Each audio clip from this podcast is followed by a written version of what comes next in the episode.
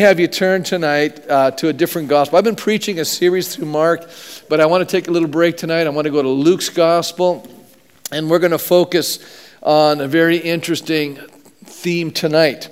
When Ole quit farming and moved, he discovered that he was the only Lutheran in his town. It was all these Catholics living in this town, and the nearest Lutheran church was miles and miles away.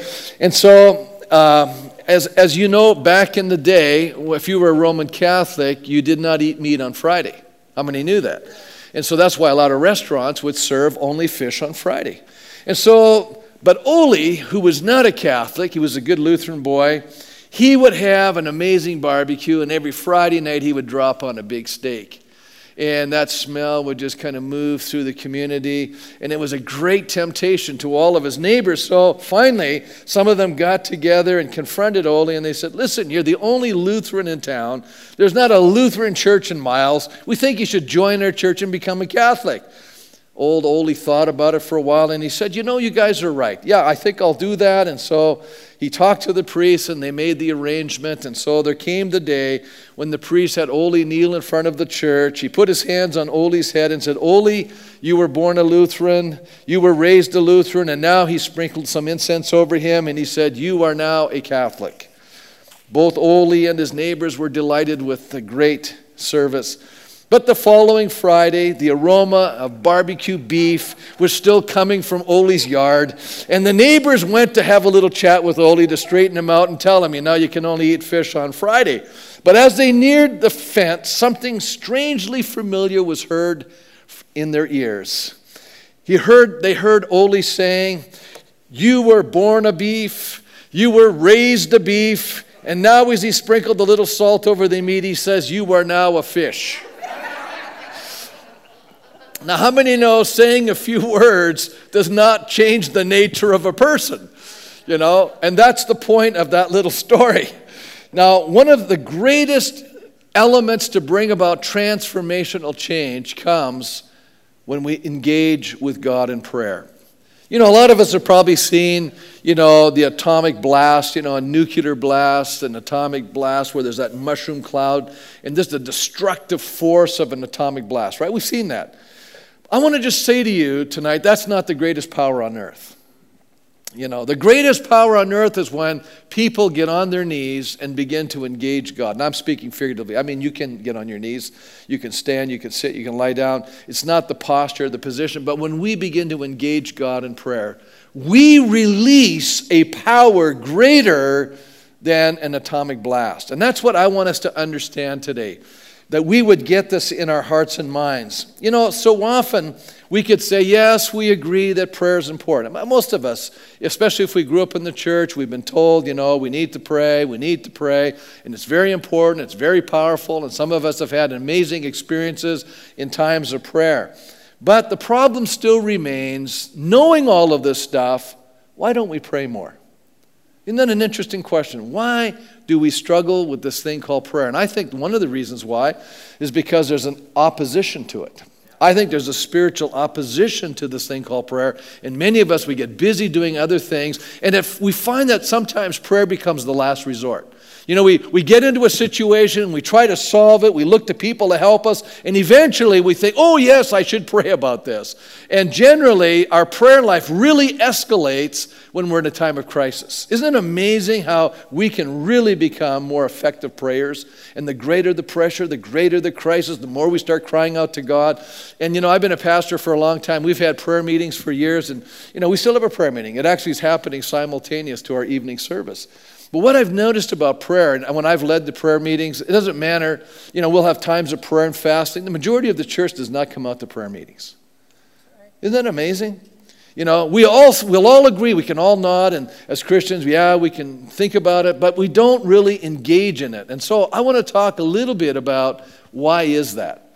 You know, why, why do we, we wait until crisis brings this out into our lives. And then I've noticed that people who get in crisis, they're in the prayer meetings, they're in the prayer meetings, when the crisis is over, they're gone. No, I've, I've observed this. So I'm not telling you something that I, I haven't experienced. You know, for most of us, as I've said, prayer usually is the last resort. When life brings us something beyond our control and ability to handle, that's when we become more serious about this thing called prayer. But that certainly wasn't the pattern of life in Jesus, in his life. Prayer was a pattern, it was a habit. And I believe that Jesus actually, you know, is an example for us. Jesus prayed before the great crisis of his life rather than praying during the crisis of his life. And because of that, I think that's a reason why he was victorious even in the most difficult moments of his life, whereas we often fail in our time of crisis. You know, we need to be praying before the crisis come so that we actually are not reacting to the crisis, but that we are actually responding in the right way. You, you remember the disciples, Jesus had told them, listen, you know, I'm about to be crucified. You know, you need to watch and pray. They went into the garden. Jesus was praying, and he said to them, watch and pray. And what were they doing? They were asleep. And so, when the moment of crisis came, Jesus stood up and he embraced the crisis and he handled it correctly. But what happened to the rest of them? They all fled. They all ran away. They all faltered. They all failed in the moment of testing and crisis because they had not prayed. Now, Luke records for us in his gospel seven times when Jesus prayed before a major crisis in his life. That's interesting. And so today we're going to focus in on one of them that reveals to us something about both the nature of Jesus and also challenges us through his example how we need to develop into a praying people.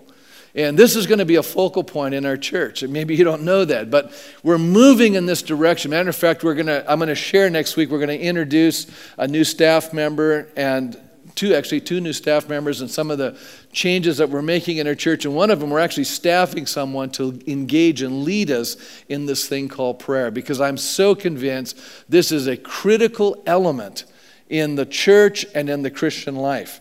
So, we're going to look at this transformation experience that Jesus went through, and I think there's a number of insights there regarding the nature of prayer that comes from this incident in the life of Jesus. And today, I want to look at three of those incidences. And the first one is just simply um, that this is where transformation is actually revealed when we're praying. In other words, uh, it was while Jesus was praying that he was changed. Let's look at Luke 9 28. About eight days after Jesus said this, he took Peter, John, and James, that's kind of the inner circle there, and they went with him and went up onto a mountain to pray. Now, you know, when you read the Gospel of Luke, he really brings this idea that Jesus prayed. You know, and Jesus prayed, it said. Or Jesus went aside to pray. Or Jesus, you know, left people to pray. And even though the great demands of his life and ministry, Jesus took time to spend all nights in prayer. Now, this is Jesus. And I know what some of you are thinking. Yeah, but that's Jesus, Pastor. You know, obviously he's better than we are. And you know, I'm going to tell you what we tend to do. We tend to deny in our minds that Jesus is a human being. You see, we have it so locked into our heads that Jesus is God, that He's above us and beyond us, that we could never do what He's doing. But let me point out something to us Jesus is actually our model for life, He is our example, He is our pattern for life. Wow. That's a challenge. How many know? Unless you're behaving exactly like that pattern, you probably still have room for growth. Does that anybody that include anybody in the room? We probably have a little room for growth then if Jesus is the pattern. You know, there may be a little bit of a drop off between Jesus and me.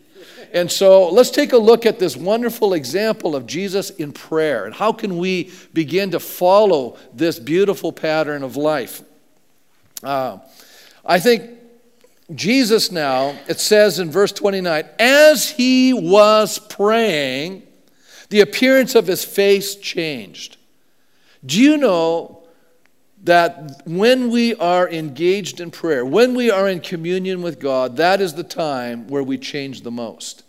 That is the moment where God can do the greatest work in our lives. As a matter of fact, I'm going to suggest to you tonight that God wants to bring about transformation in our lives, but it can only happen when we're in His presence. You know, we have that happen to some degree when we come on Sunday. We have a little bit of that.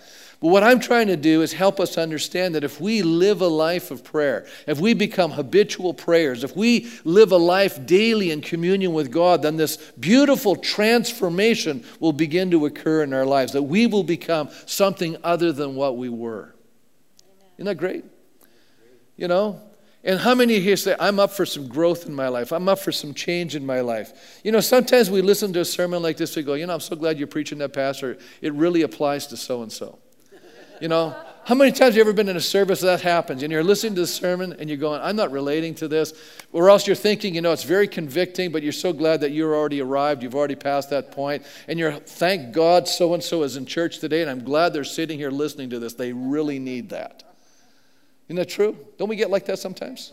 You know, I can still remember back a number of years ago, I was at a pastor's conference and the minister was preaching, and I'm listening to this message and he was speaking on bitterness, and I thought, man, I'm so glad, you know, that that applies to somebody else. You know, I'm not bitter, right? I don't have any issues. You know, I got everything correct. I don't have any unforgiveness. I don't have any of these problems. And he's talking about all this stuff. And then he did something at the end of the service really messed me up, you know you know, because the whole time I'm not relating to the sermon. I don't believe it applies to me. I'm not getting anything from it. You know, I'm listening, I'm hearing it.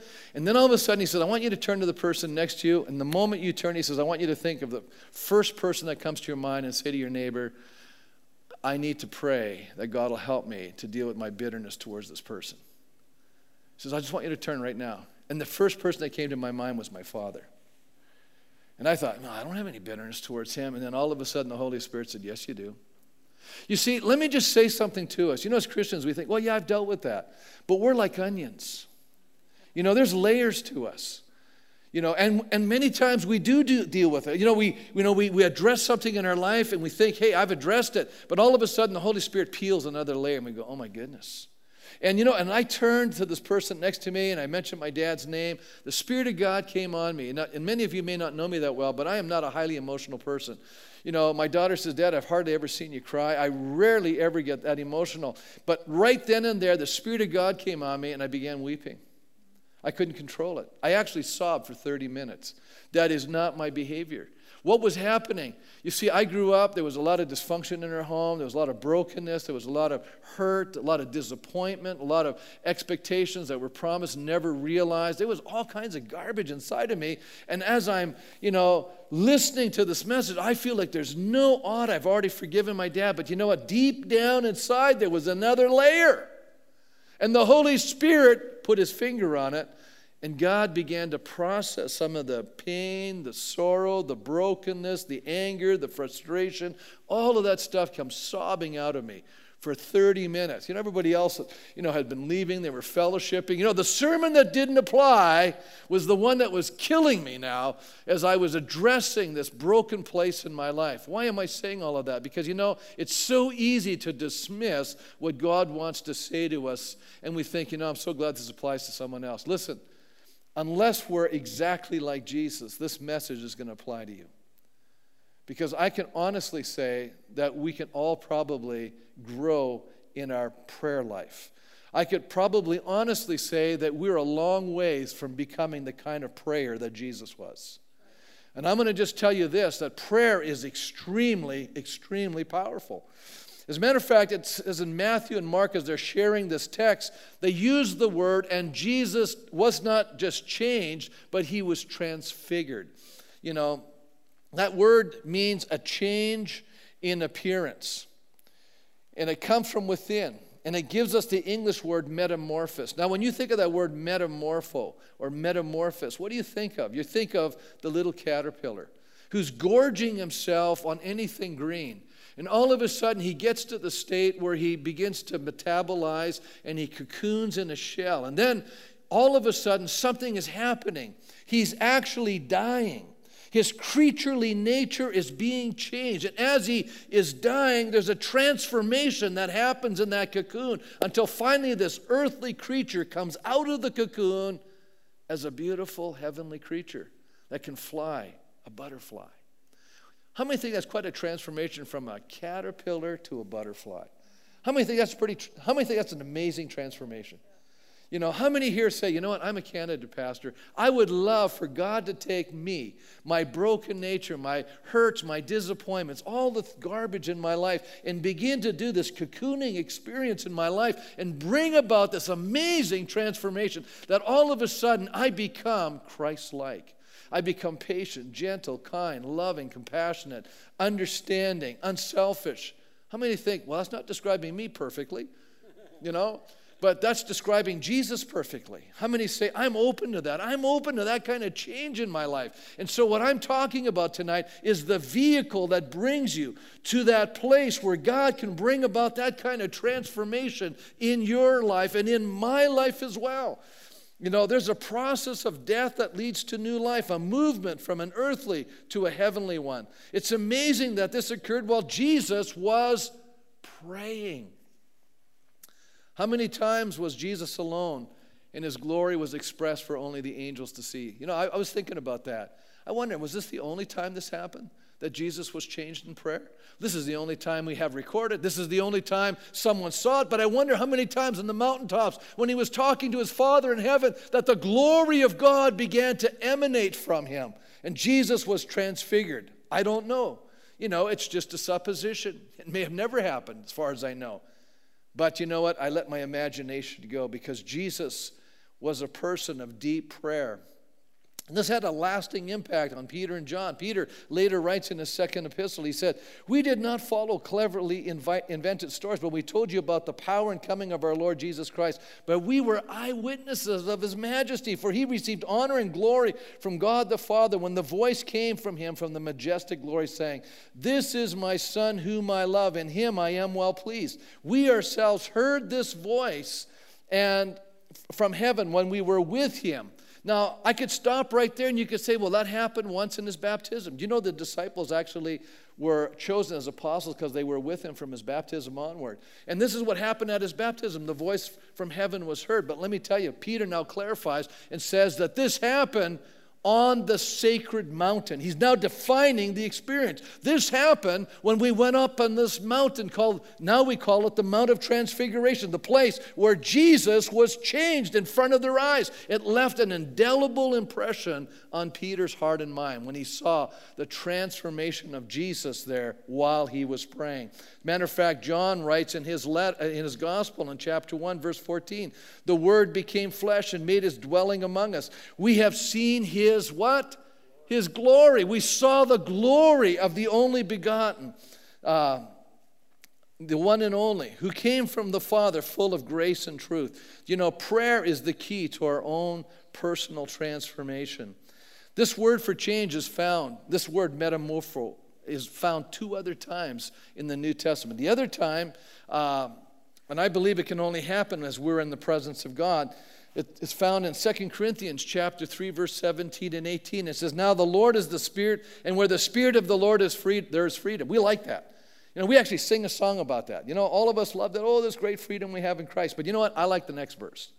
Because the next verse tells us what this freedom is all about. It says, And we who with unveiled faces all reflect the Lord's glory. You remember, you know, the context of this passage, he's talking about Moses. Remember when Moses came down from the mountain, he radiated the glory of God. And so Moses covered his face. Now, why did Moses cover his face? You know, it wasn't because he didn't want anybody to see his glory. You know why he covered his face? Because it was a fading glory. He didn't want to see that glory, people see that glory diminish in his life. That's why he covered his face. Read that very carefully, it, it brings that out. But he says, But we who with unveiled faces, in other words, we're not veiling our faces, we can anticipate that this glory is not going to fade. That's the point of the passage. Are being transformed, there's that word into his likeness with ever increasing glory, which comes from the Lord who is the Spirit. In other words, as you and I are in the presence of God, and that's what prayer really is being in communion with God, is we're in his presence, God's glory comes upon us.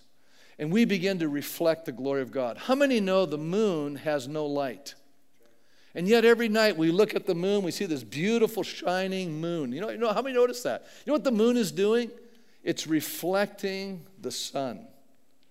And that's why you have a full moon, no moon, half moon, quarter moon. It's because what you're seeing is the moon is on axis rotating around, and we're only seeing it as it's being impacted by the sun. Is that amazing? And so the moon is reflecting the glory of the sun. And as you and I are in God's presence, what are we doing? We're reflecting the glory of the sun. Is that amazing? What are you, a quarter moon, a half moon, a full moon, or no moon? You know what I mean? Like when the moon is just like you don't see it because it's not being reflecting of the sun. And sometimes as Christians, that's what's happening in our lives. We're not really reflecting. You know, the reality of his presence comes as we are in communion with him. You know, there's been a growing conviction in my own heart to the reality of this truth that that is only as we look to God and pray that we can be changed and have a real and lasting impact on the lives of other people. You know, a great uh, pastor of years gone by, a man by the name of E.M. Bounds, he wrote on prayer. Anybody ever read anything by E.M. Bounds? Okay, one person. Uh, probably don't even print these books anymore. I have a whole bunch of them. It says, uh, he, he writes, Elijah without his praying would have neither record, record nor place in the pages of Scripture. Many know that's probably true? If he had not been a praying person, we probably would never have heard of this guy.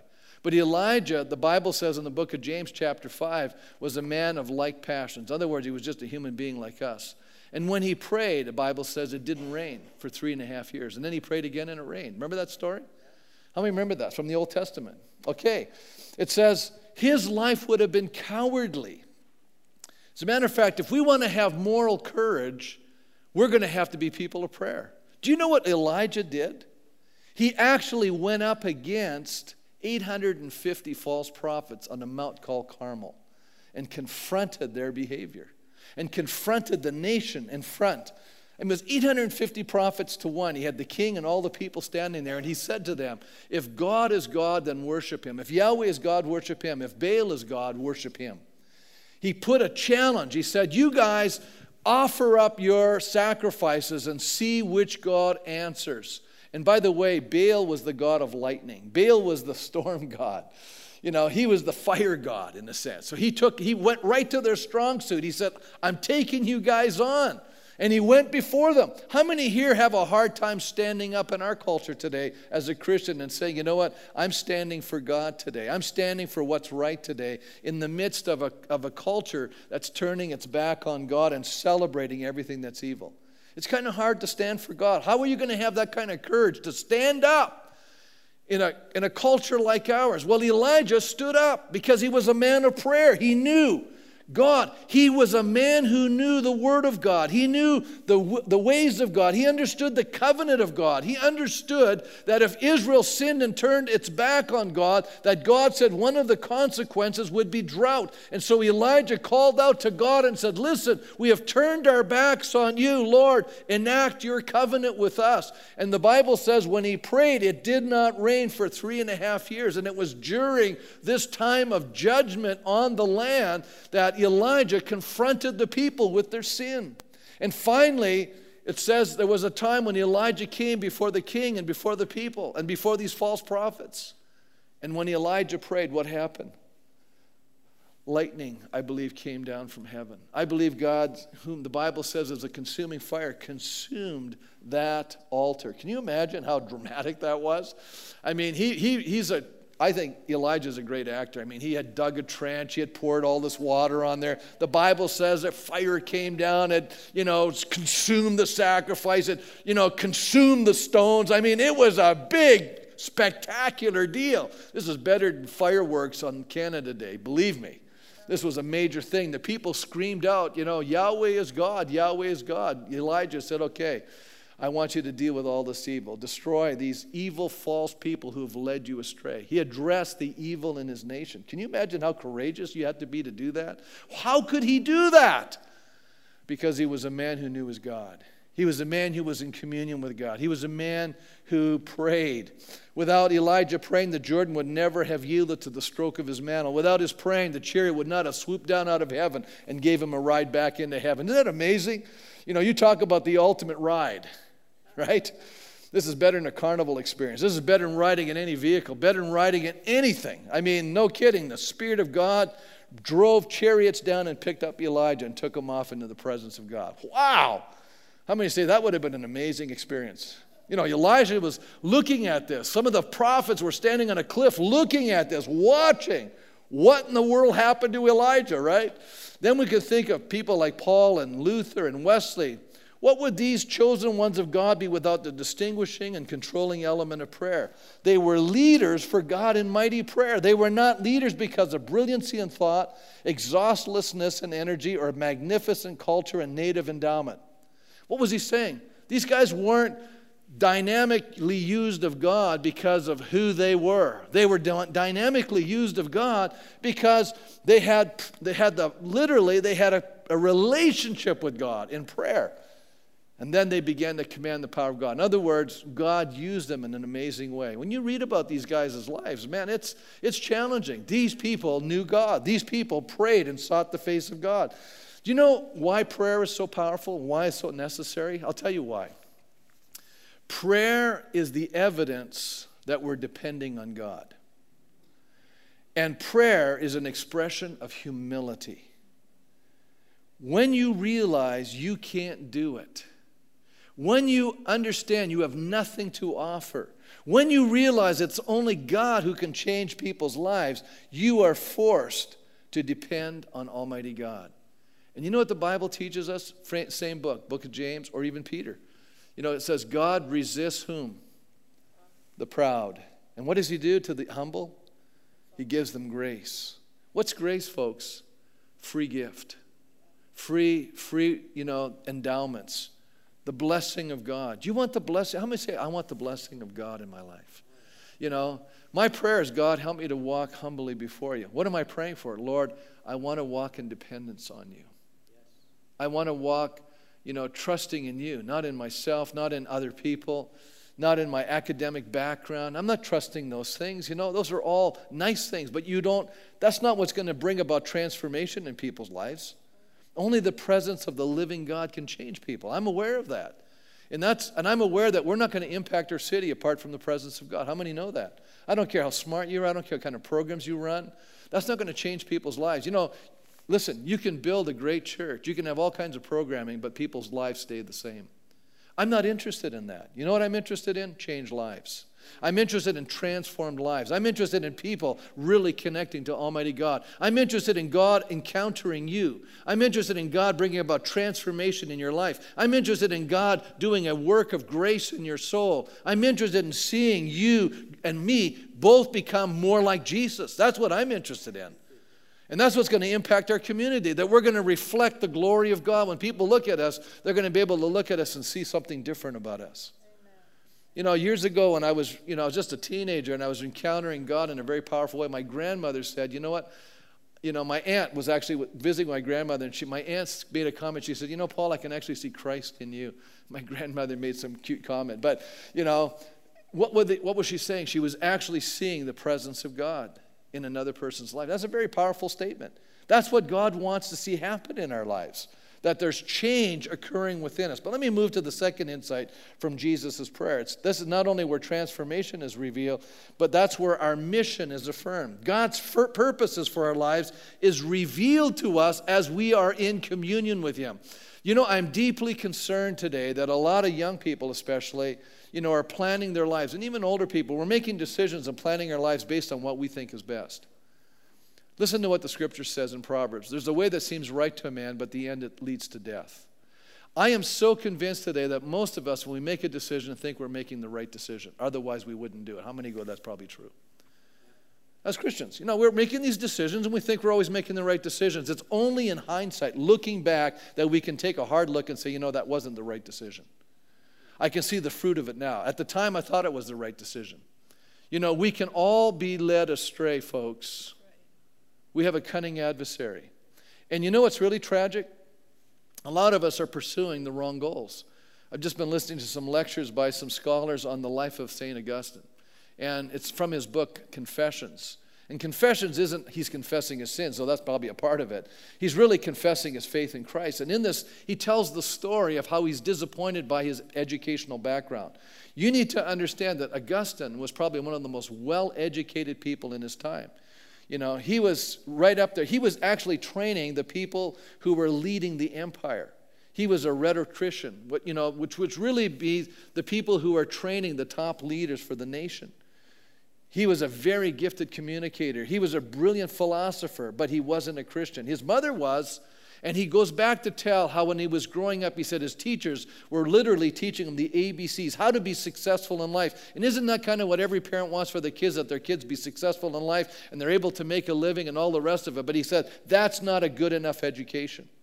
The real education is teaching people what's really important in life and that we have an understanding of who the true and the living God is and that we're living correctly before Him and we're walking in that kind of wisdom. That's the real education that everybody needs. And he was bemoaning the fact that his parents didn't provide it for him, none of his teachers did. And it wasn't until, you know, difficulty and poor choices and, you know, he's finally 31 years old when he became a believer in Jesus Christ.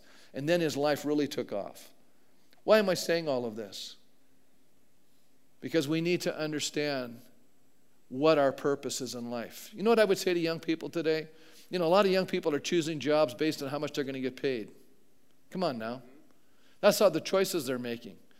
But what we need to be saying is God, you created me. You've designed me for a purpose. Lord, I want to know your will. I want to do your will. Do we actually pray that, Lord, help me to know and do your will? Do you know what it said about Jesus? He only did what the Father wanted him to do, and he only said what the Father wanted him to say. That's, the, that's actually the perfect life. God, what is it you want me to do? What is it you want me to say? How do you want me to handle the situation, Lord? What do you want me to say to this person today? When people come, you know, to me, I have to say, Lord, you know, I don't have all the answers. I'm not the answer man. You know, you have the answer. What do you want me as your servant to say or do? You know, I don't want to just come out of my head. I don't want to just say things for, for not because I want people to really experience God. God will reveal his purposes to us if we are in his presence. We will un- we'll discover it. Listen what it says, Luke chapter 9, verse 30. It says, Two men, Moses and Elijah, appeared in glorious splendor talking with Jesus. They spoke about his departure, which is really his death, his exodus, which he was about to bring into fulfillment at Jerusalem. Think of the significance of these two people. Moses, there on the mountain. Where was the mountain? It was in the land of Israel, it was in the promised land. Now, how many know that Moses never made the promised land? Do you know your Old Testament history? He came up, he had sinned against God. God says, Moses, because you did this, you will not enter the promised land. But I believe that there's a deeper truth there. And I love what G. Campbell Morgan says in his book, The Crisis of the Christ. He says, Centuries had passed, and at last he stood within the land, not having won his way into it by the laws given to him on Mount Sinai, but by the infinite grace of God as manifested in the person of his Son, with whom he now talked with. What is he saying? Let me just simplify it for us. What law could not do, grace found a way. Law could not bring the nation of Israel into the promised land. How many know Moses died? Moses represents the law. How many know God says another's going to bring them in? Who brought them into the promised land back in the early centuries? Joshua. Do you know the name Joshua in Hebrew is what in Greek?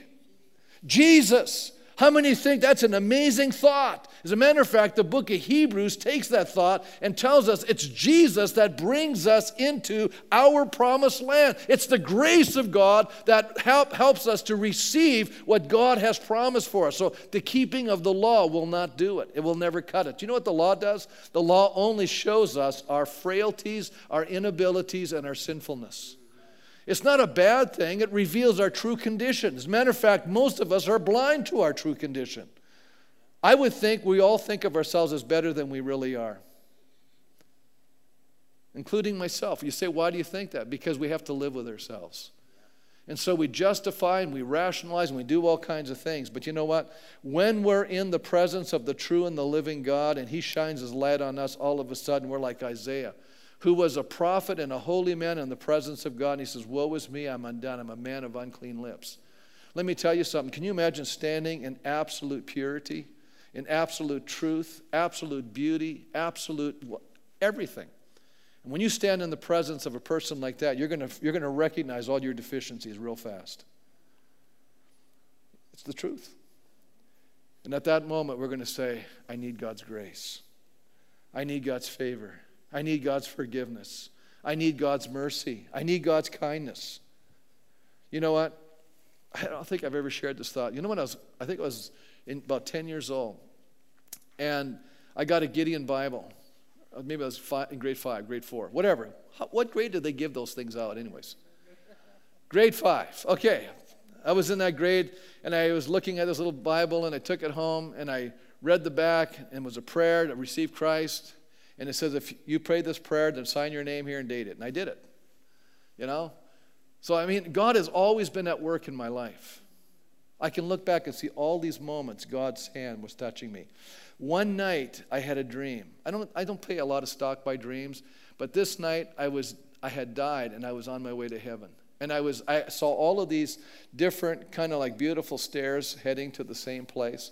And all these people were all walking upwards towards heaven.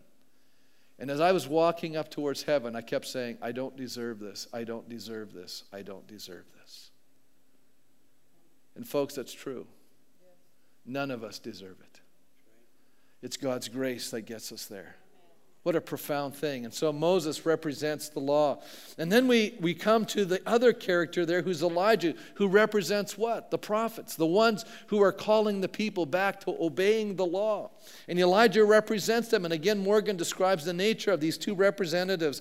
They're chatting with Jesus on the holy mountain. He said the religion in which they were so deeply interested in was about to be changed and not destroyed. Isn't it interesting? Jesus said, I didn't, I didn't come to destroy the law. I came to what? I came to fulfill the law.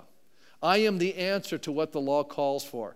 You see, what we want to do is destroy the law, do we not? And by the way, isn't that what we're doing in our culture today? We're destroying morality and we're destroying the law. And Jesus did not come to destroy it, He came to fulfill it. He came to make it realized in Him. And so when you and I put our trust and faith in Jesus Christ, the reason why we're freed from the Old Testament law is that we're living at a higher level. You see, we're living under the law of love now. And if you really love someone, you'll never do what the law forbids you to do. You see, if you live uh, in grace, you will actually love God with all your heart, soul, mind, and strength. Isn't that amazing? Jesus said the law can be encapsulated in two commands love God with all your heart, soul, mind, and strength, and love your neighbors yourself. When you experience the grace of God, you will do both those things. And that's how you know you've experienced the grace of God. You will have a love for God. You know, if I don't have a love for God, I would say to you, you're in trouble. You've never received Christ. You've never experienced God's grace because the moment you experience God's grace, your desires change. You have a new desire for God. You have a love for God that you've never had before. Because before you had no thought of God. Now your heart moves towards God. You long for the things above. You have a new appetite. You've been transformed. You've become a new creation. You've moved from the, you know, the caterpillar to now the butterfly situation. You are a new creation. You are a different person. It's not that doesn't mean you never fail. It doesn't mean you never falter, but something has changed within you. It says in Jerusalem they were fighting over all these things about, you know, how much should we tithe? And, you know, it's always an interesting question when people ask me this kind of stuff. I'm going, guys, get beyond all that stuff, you know? Why are these even an issue? Why is any of this stuff an issue? If we really love God, wouldn't we be giving Him everything we are? 365 days of the year, 24 hours a day, seven days a week. Wouldn't we be giving our full selves to Him? But if we're not doing that, there's a problem. There's something wrong that needs to be changed. And I'm suggesting to you that when you're in God's presence, that's when the changes start happening. The law, with its commands, its forbiddings, was fulfilled in the person of Jesus. And the lawgiver Moses, by the will of God, had left the heavenly places to greet upon the Mount of Transfiguration the one who, in his own person, had magnified the law. Do you know Jesus was actually the one that kept the law? No one has ever kept the law except Jesus. Did you know that? He's the only real law keeper. All those people that I go when I go to Jerusalem and I see them bowing down and praying and doing all the stuff they're doing, you know, all these people that are keeping the Torah, the law, they're not keeping it perfectly. There's only one who ever did. His name is Jesus. And so you and I will never be able to keep the law. By nature, we're lawbreakers. Do you know that by nature, you're a rebel? By nature, you want autonomy from God. By nature, you want to do your own thing. It's true of all of us. God has to change us fundamentally. It's a deep work. Just as the mission of Christ was being reinstated, not only to encourage them, but to reveal to the disciples the means by which this grace would come. They were talking about the cross. You know, just before that experience, Peter had confessed that Jesus was the Messiah. Beautiful. Who do men say that I am? Some say this, some say that. Who do you say that I am? Peter stood up and said, You're the Messiah.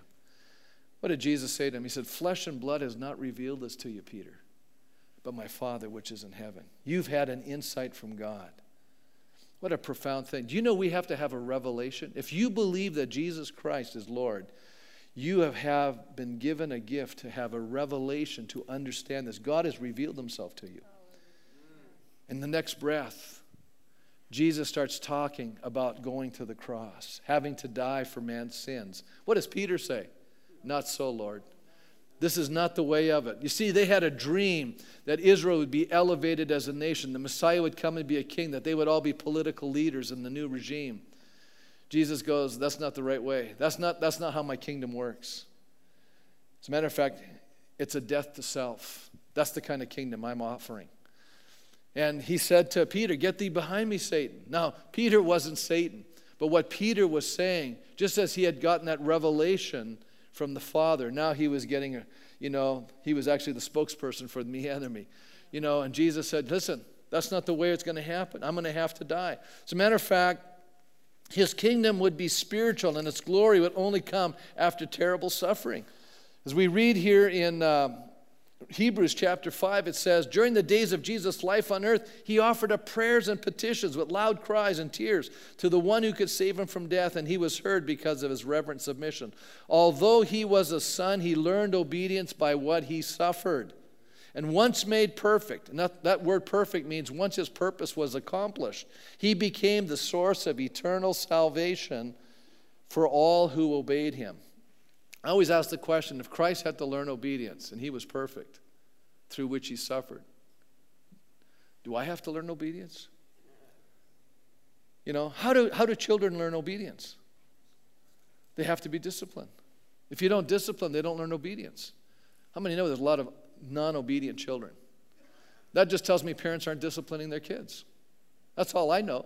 See, I'm not stupid. I just equate things really quickly. I'm going, okay, well, this is what's happening. Especially when you just see these kids out of control. You know, you just go, and, and you can see the parents, there's kind of a laissez faire attitude. They just don't really care. I'm going, what are you doing?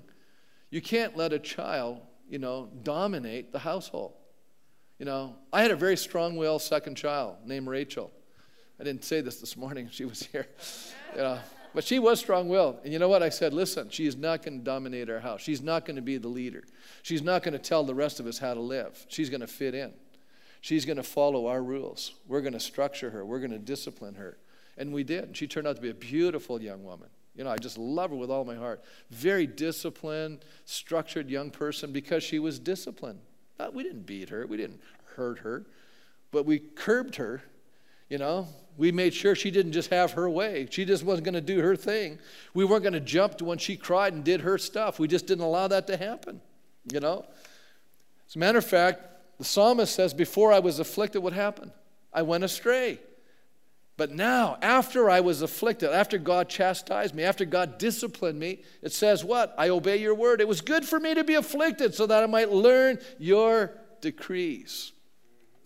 You know, none of us like this, what I'm talking about now. You know what we don't like is the cross. We don't like that, you know. But it's in the presence of God that our lives are affirmed and uh, validated. When we live, we live, I believe, in a world of competing and conflicting values. Isn't that the truth? How many know we're living in a conflicted world? And there's all these conflicted values going on. So, God's ways are not our ways. To be in step with God generally means we're out of step with those who don't know God. How many know that's true? They have a different value system. How, I'll give you an example. You know, money versus people. What's the highest value in our culture? Money or people? Quickly. Money. money. How do you know? Listen to every political speech, it's all about the economy. We don't care about the people. As long as they fit in and make the economy work, we're happy. Really, it's about people, folks. God, it's all about people. Isn't that true? It is. God is about people. You know, a few weeks ago I preached about the, you know, the demon possessed man, and eventually the demons went into the herd of pigs. People are upset. 2,000 pigs died. One man is now in his right mind. And people are upset. Jesus, please don't come here. We don't need this kind of a situation. You're affecting the economy. Right? That's right. He'll challenge us. Jesus will challenge us. Believe me, he will. Let me move on to the third insight, and I'll close with this. It's the confirmation of God's purpose in our lives. Not only does he affirm that purpose, but then he confirms it by others who hear it and embrace what we are saying and doing. Do you know you know when you're in God's purposes for your life is people will actually begin to affirm that you're doing exactly what you should be doing. Look at look what happens here in verse 32. Peter and his companions were very sleepy, but when they became fully awake, they saw his glory and the two men standing with him. And as the men were leaving Jesus, Peter said to him, Master, it's good for us to be here. Let us put up three shelters one for you, one for Moses, one for Elijah. And then there's a little parenthetical thought in brackets. I always love the parenthetical thoughts. He did not know what he was saying. You know, isn't that true in most of our time in our lives? We have this amazing encounter with God. We start babbling, we start saying stuff, we say a lot of stupid things, and it's not what it's all about. We make the wrong analysis. And then it says, while he was speaking, I love this, a cloud appeared and enveloped them, and they were afraid as they entered the cloud. You know, while Peter's talking, God says, Excuse me, Peter, I'm going to say something now. You know, isn't it kind of wise? We just kind of be quiet when God's talking. You know, a voice came from the cloud saying, This is my son whom I have chosen. Listen to him. God the Father was affirming his life. He was confirming his purpose. He was explaining Jesus knows the right means, method, way of doing things. You know, this final, so uh, the final time this word for change and transformation is used is found in the book of Romans, chapter 12. I love this text. You know what it says? Therefore, I urge you, brothers, in view of God's mercy, to offer your bodies as living sacrifices, holy and pleasing to God. This is your spiritual act of worship. You know, can I just straighten this out on worship? You know, I love singing. I'm a singer. I, I just love praising God through singing. But that's only this much of worship. As a matter of fact, I'm going to tell you if you don't give your full body to God 24 7, 365 days of the week, you're not a worshiper. You see, worship isn't singing, worship is more than singing. That's just a reflection and an aspect of it. True worship is giving your body to God, your mind to God, your will to God, your life to God, your ambition to God, your decisions to God. That's true worship. You go past, you've just wrecked my definition of what I thought worship was. This is the biblical definition, okay? But let me go on to say this do not conform any longer to the pattern of this world. What's this world? God says, Love not the world, neither the things that are in it. What are those things? The pride of life, the lust of the flesh, the lust of the eyes. In other words, don't get confused on these values. That's what he's saying here. Don't, don't, don't uh, be squeezed into that mold, but be transformed, be changed, be transfigured by the renewing of your mind. And then you will be able to test and approve what God's will is his good, perfect, pleasing, and perfect will. You know, when you do God's will, you're worshiping. Do you know sometimes doing God's will is hard? Anybody figured that out? Sometimes it's not what you want. Sometimes you go, I don't really want this to be the will of God for me.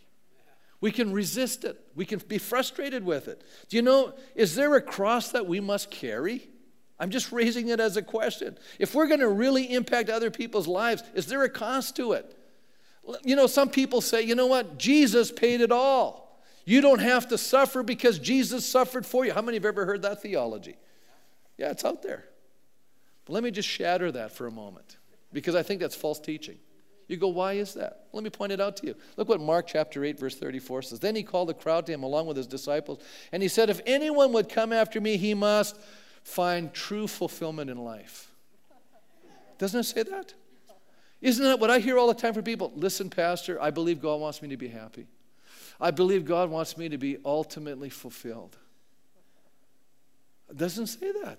What's it say? Did I type in that wrong? Look it up in your Bible.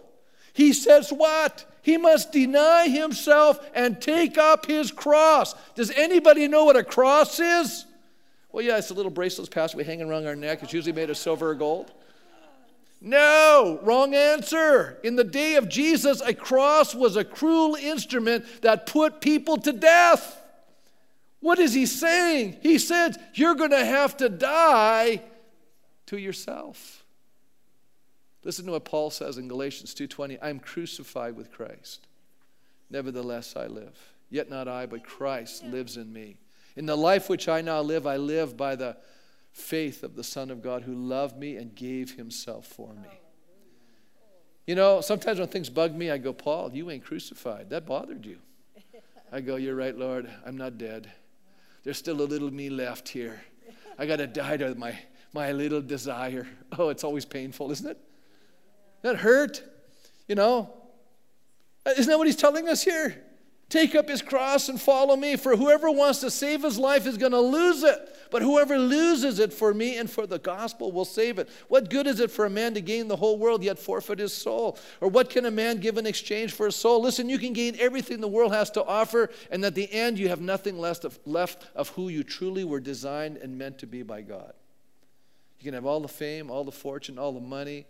You can have everything going for you, and you can be absolutely empty. And I can tell you there's a lot of people today who have fame and fortune and who are absolutely empty. And then there are people who doesn't seem to have anything going for them.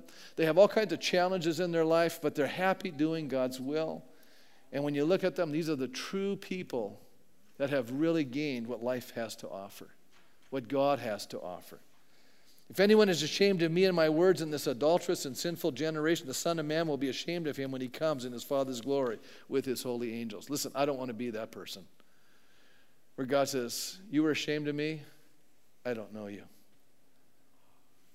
That's stark. That's you go, that's harsh, Pastor. I'm going, no, that's the way it works. We have to identify with Jesus, folks. You know, you say, well, you know, Paul the apostle, obviously, he had to suffer. You know, my experience, uh, well, I already say some don't, we say we don't need to experience this because Christ did it on our behalf. Yet, as we look at a careful look at Scripture, we realize we have to experience the cross life too.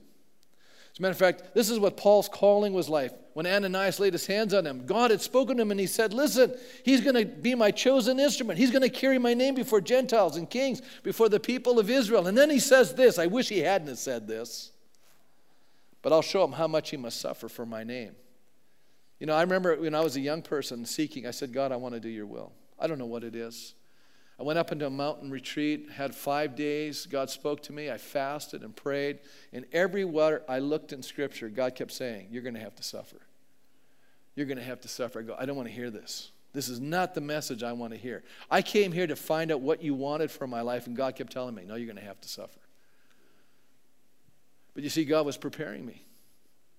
He was preparing me with the right mindset, the right attitude, a right understanding of the gospel, the right understanding of Scripture. Because not too long after that, when I finally went to Bible college, when I finally started studying the Word of God, the great prosperity message came out in full bloom. And I knew immediately that was a false message. Because listen to what it goes on to say. Paul, you say, well, this is Paul, this is Jesus. These guys, you know, yeah, they're leaders. All of you leaders, you have to suffer to help us poor people out.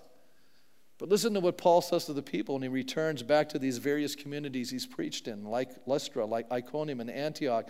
In Acts 14 22, it says he strengthened the disciples and encouraged them to remain true to the faith. And then he said this We must go through many hardships to enter the kingdom of God. Hey, folks, hardship. What's that word mean to you?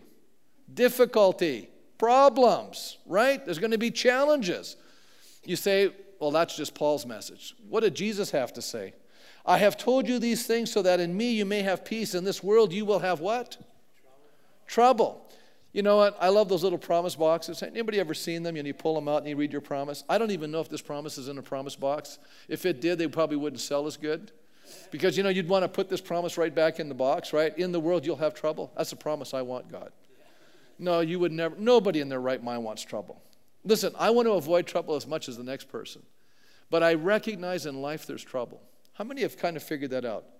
If you've lived for a little while, have you experienced, anybody here experienced any trouble in life? Has there been any difficulties in life? Have there been any moments of misunderstanding? Have there been moments of challenge in your life? Anybody have those kind of experiences? Jesus said they're going to happen. But he said, Be of good cheer. Why? Take heart, he says. I've overcome the world. Listen, how you handle your troubles is you do it with Jesus. And what I'm saying to us as Christians here tonight, and primarily I'm speaking to Christians, and I know that. And if you're not a Christian, you want to embrace this. You want to receive Christ because Jesus will help you through your trouble. Jesus will give you the strength to get through the trouble. Jesus will give you peace in the midst of your trouble. Jesus will help you when everything around is raging and everybody else is falling apart and you're just kind of standing there going, I don't believe this. I have a peace.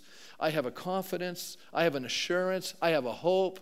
I have strength all through the trouble. Isn't that a beautiful picture? That's the picture that Jesus gives to us. You know, I love that beautiful print. You know, there's a guy standing in the lighthouse and the storm and the water swirling around the lighthouse, and everywhere around him there's a huge storm, and there he's sheltered in the lighthouse. How many have ever seen that print? I like that one. Why? What is it saying? It's saying when you're in Christ, you're sheltered from the battering storms of life. You're, you're nestled in that refuge. You found a secure place to stand in the midst of the storm. Well, let me have us, I'm going to close now and have us stand tonight and just close with this time of prayer together.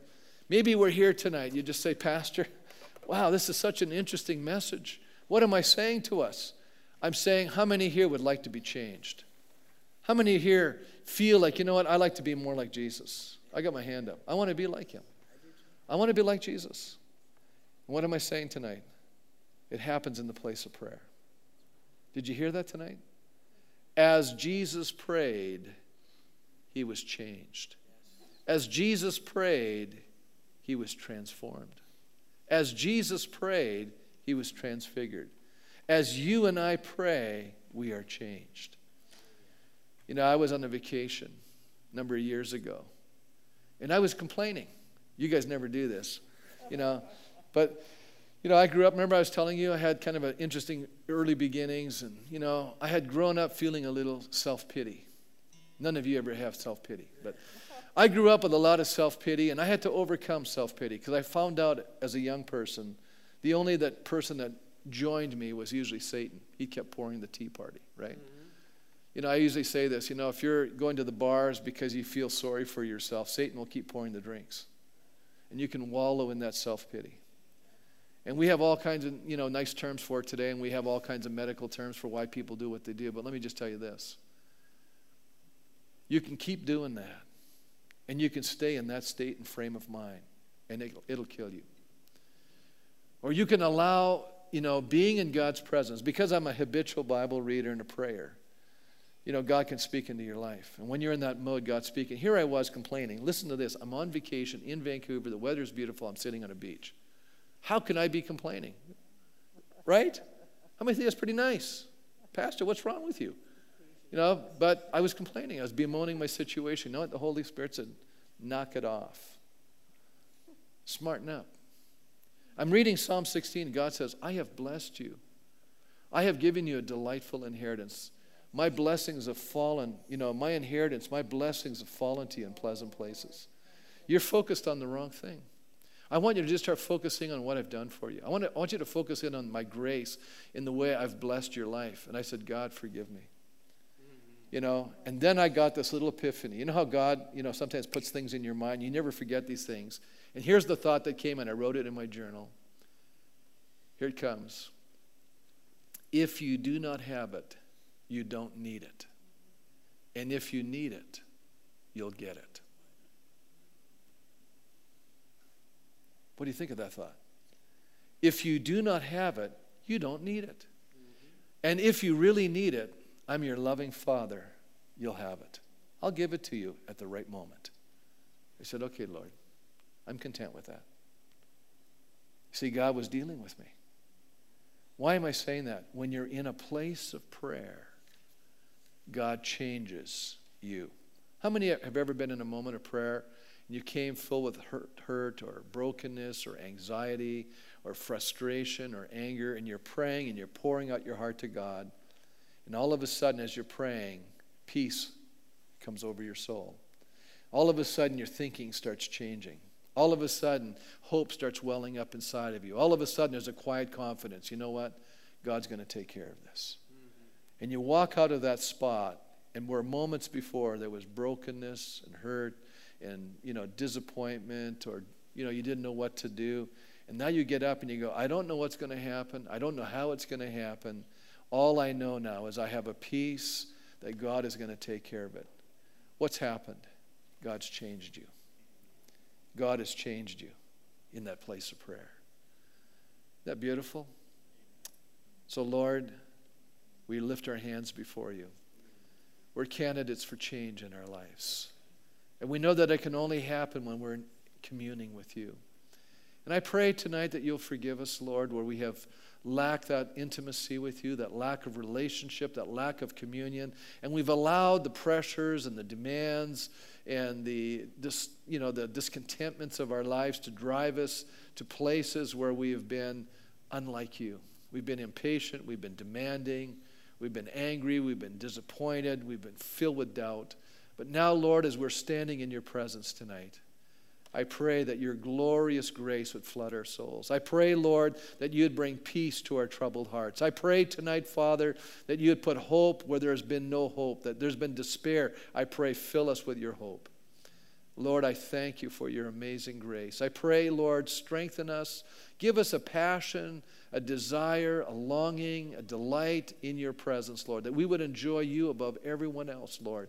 That we would find ourselves slipping away to prayer. That we would find ourselves longing for you more and more in our daily lives, Lord. Deeper degrees of intimacy than ever before, Father.